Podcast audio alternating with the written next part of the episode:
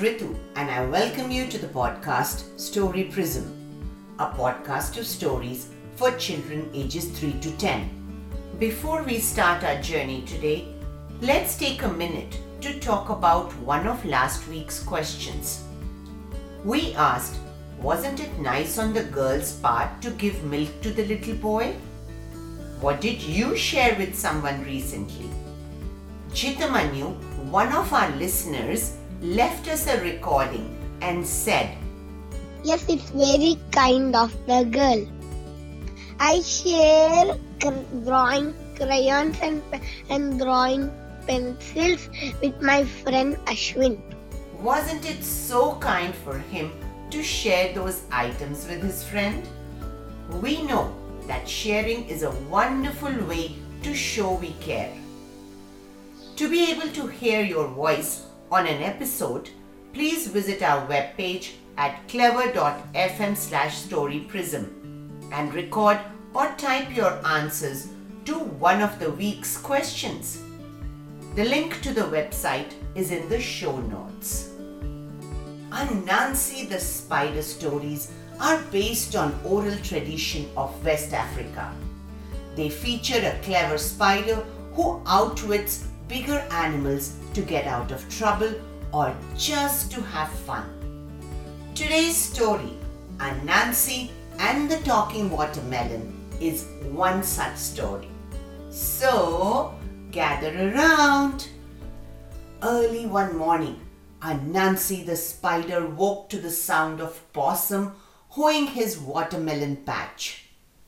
Anansi peered down from the peach tree where he lived to watch the possum's slow progress.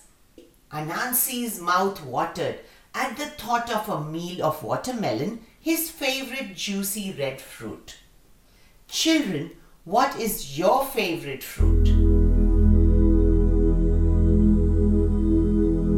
That's nice. When the possum set his hoe aside at midday to take a nap, Anansi snuck down his tree for a snack. While the possum snored, Anansi wobbled down his fine silk web to the ripest watermelon in the garden. He picked up a small, sharp stone to chip away the melon's thick skin called the rind. He made a hole that he could just squeeze into. Then he gorged himself at the juices that slid down his eight spider legs. Just when Anansi had had his fill, he heard the possum stir. Possum will punish me if I am discovered, Anansi said to himself. He tried to come to the hole in the rind. He waddled to the hole in the rind and tried to pull himself out one leg at a time. He was so slippery he couldn't keep his footing. He braced himself against the edge of the hole, but he was so full of fruit that he no longer fit in that hole. Oh no, I'm stuck, he cried. Now I have to wait until I shrink back to the normal size. And Anansi laid his head upon a watermelon seed in an attempt to sleep. He tossed and turned restlessly. This is so boring. What should I do while I wait? As he pondered his next plot, he heard the possum at the far end of the row of the watermelons. I know! I will trick Possum into thinking that his melon talks. Children, what do you think Anansi would do? Let's listen ahead. Possum came scratching with his hoe, and as he neared the melon where Anansi was, he heard a sound as quiet as a mouse. Who's that? he asked. It's the watermelon, Anansi now yelled. How absurd! Watermelons can't talk, Possum said as he cradled the melon to his ear. Possum, you have never been a good listener. Watermelons have always been talking since even before you were born. Possum could not believe his ears and cried, Eureka! I must show the king bear the discovery I have made. Off he went, carrying the watermelon with Anansi bouncing to and fro inside. He met a raccoon rolling in the dust beside the road. What's the hurry, Possum? The raccoon asked.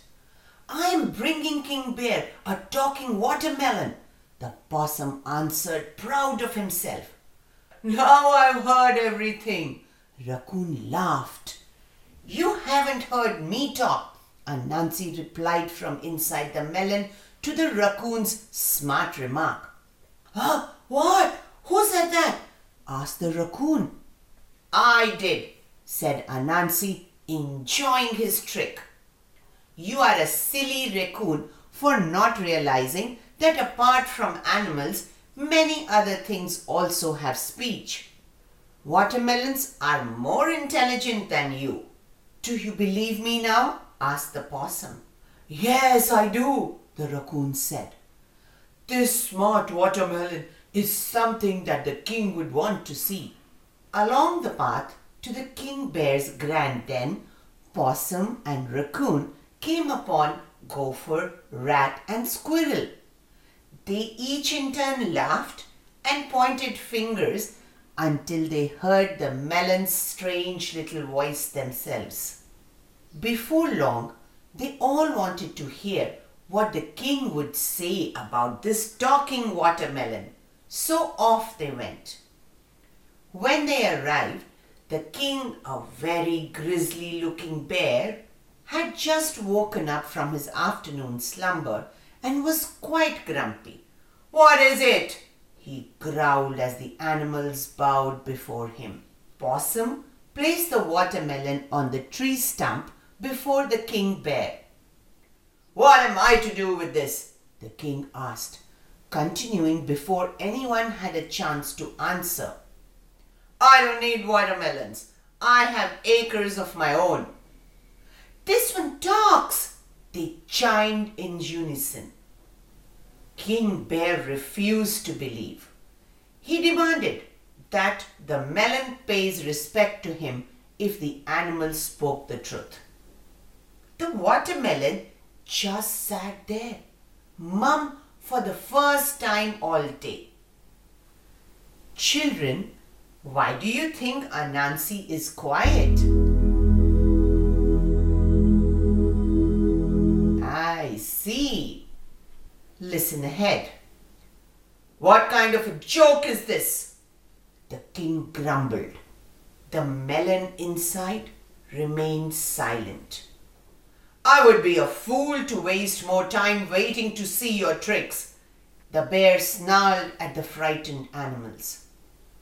You would be a fool not to wait, Anansi said from inside the melon. Only a fool thinks watermelons can't talk. Fool? Fool? The king bear roared. How dare you call the king bad names? And with that, the king bear picked up the melon in his paws and chucked that as hard and as far as he could. The melon flew through the air and landed with a crack and a thud, splitting it wide open. And was free. He ran to the peach tree where his morning started. What a great day, Anansi rejoiced.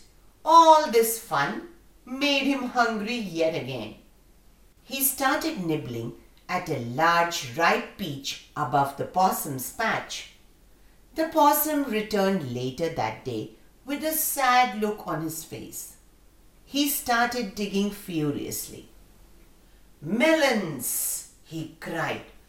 Next year I will grow something else in this patch. You watermelons are nothing but trouble. Perhaps you should grow more peaches, Anansi said with a mouthful of delicious peach. the king is sure going to listen to a peach. Hope you like this story. Now it's your turn. Visit clever.fm slash storyprism to discuss the story with me and other listeners. You may type out your thoughts or even record them. The link to the website is in the show notes. See you there. Bye.